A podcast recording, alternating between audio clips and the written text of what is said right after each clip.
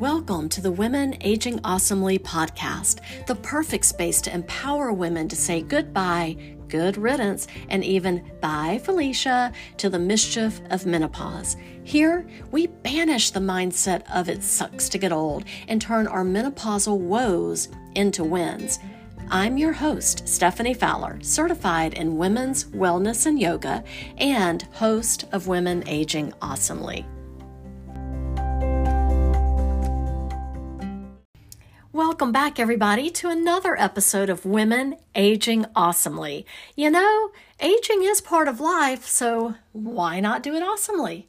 Today's topic is a really good one, and it's just in time for our middle of spring, heading into summer timeframe. I bet if you're like pretty much everybody else, you started January thinking, okay, I might need to lose a couple of pounds from all the holiday eating that I did, or maybe from, 2020 itself. So you might have reached at this point in time a plateau. So if that is you, then you're in luck because I'm going over the top 5 reasons that may have occurred and what you can do to snap out of it. So again, grab a notebook, grab a pen, and let's settle in for a really good discussion.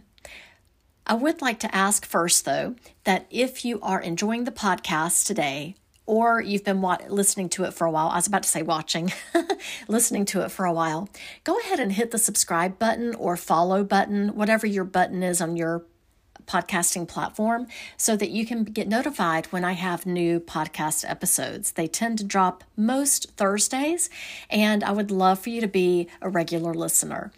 And to that end, if you would like on Apple Podcasts, if you happen to have an iPhone, iPad, or a Mac computer, Apple computer, I would love for you to head over to Women Aging Awesomely and leave a review. A couple of sentences about maybe your favorite episode or what you like about the episodes in general would really, really mean so much to me, and it would really help other people find out about this podcast. All right, let's get into today's topic. All right, ladies, we're diving in. Top 5 reasons for a plateau to occur. All right, so spring is in the air. Summer's coming along. I mean, I can almost see it in the horizon there, and we ought to be feeling great. And maybe we have been, but all of a sudden we are feeling kind of stuck in a plateau, whether it is a diet, which I really recommend mindfully eating and not necessarily a strict diet, but I know that some people like to play around with them. Or maybe you've been working out. Maybe you've been walking every day or several days a week, and you were seeing some success at first, and now all of a sudden you're stuck in a plateau. And if you're not, but you know about these plateaus, this episode is still good for you because you will know what to do when it does happen. All right, so a plateau is basically when your results that you are seeing or that you were seeing start to fade away. They kind of stall out. You stop seeing the progress that you did see when you first started, whatever it is that you're doing, whether it be workouts, whether it be a walking program, a diet, or maybe a mixture. So nearly everybody does go through a plateau from time to time. It's definitely not a fun place to be because, you're doing work. You want to see the results all the time, right? But the good news is that if you do happen to experience one, or maybe you're in one right now, there are a few things that you can pay attention to. All right, so here's the first one. You are kinda, sorta following your program. Have you started to slack on whatever it is that you're doing? Be honest. This really truly is one of the top causes of plateaus, and it's a pretty good sign that it's time for you to shake things up. Maybe try out some new recipes. Pinterest is a haven of recipes, right? Maybe change up your workouts. Or just inject some more fun into the mix of whatever it is that you're doing. That's easy enough to do. So in other words, don't kind of sort of follow your program. You need to follow it. And if you're just bored with it, that's when you need to just change it up a little bit. okay? So that's number one. That's pretty easy. All right, number two, your body has become used to whatever it is that you've been doing. This is absolutely another top reason why you might have a plateau. Again, there's good news. It means that you are becoming fitter. You're becoming healthier. So you just need to challenge your body in a different way. So it is definitely time to do that. Regular updates to whatever it is that you're doing are going to be key to your success. Okay, so let's take walking, for example. Let's say that you have been walking 3 or 4 times a week, and you generally walk, let's say, 1.5 miles, or if you have a time frame with it, maybe it's 30 minutes. There's not necessarily a reason to change that up. Maybe what you might want to change is where you walk. For instance, if you're walking on a treadmill, maybe start playing around with the inclines of it. A lot of treadmills these days have those programs that you can just click a button and it automatically changes your incline for you and changes the speed of the treadmill. If you don't have one, I don't either, then if your neighborhood is fairly flat, then opt for a different location where you are able to have more of an incline naturally. Also, you could time yourself. So let's say that you always walk 30 minutes. Maybe see if you can go a little bit farther on each of your walks. So they're all different kinds of ways to do that.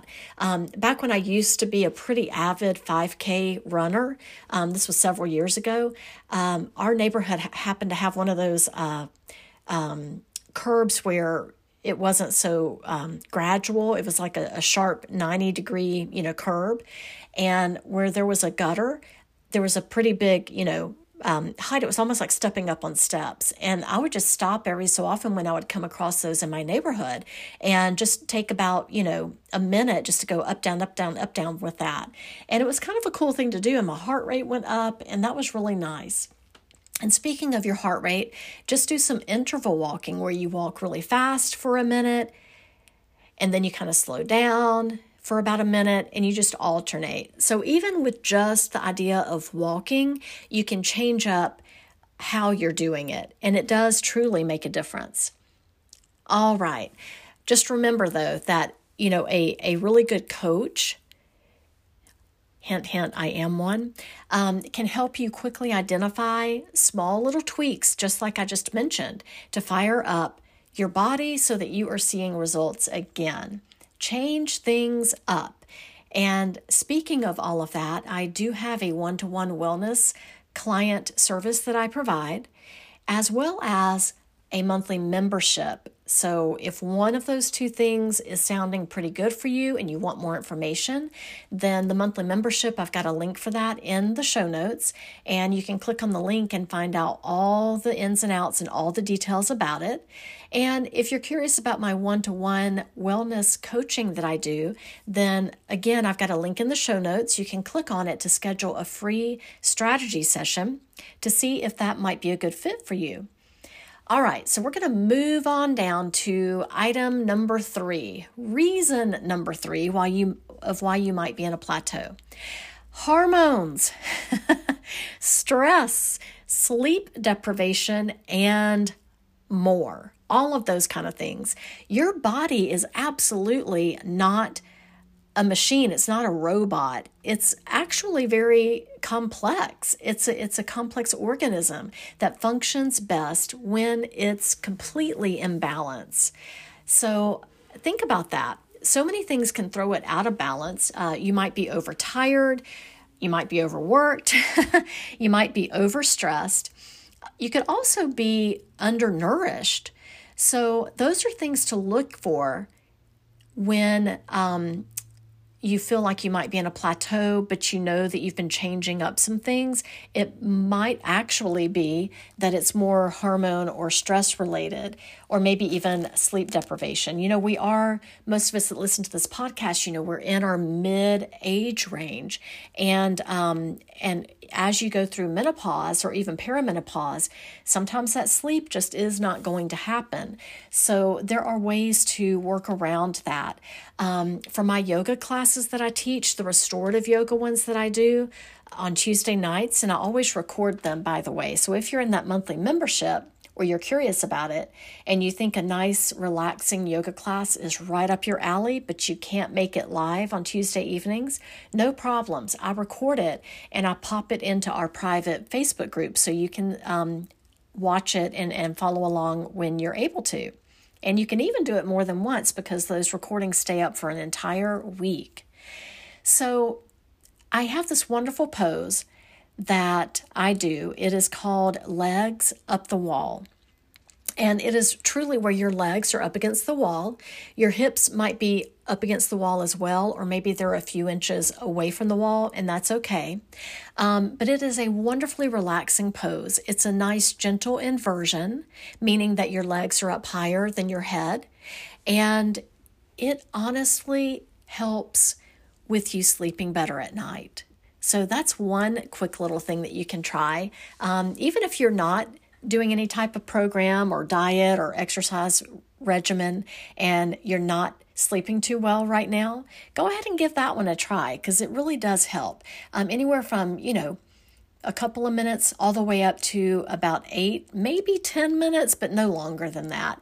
I usually do that for about, 5 to 7 minutes, somewhere in that time frame. All right, so moving into number 4. Woo! The fourth one. This is actually part 1 of 2. So part 4 is you're not really in a plateau, part 1. So if you only rely on your scale to track your results, you actually might be missing out.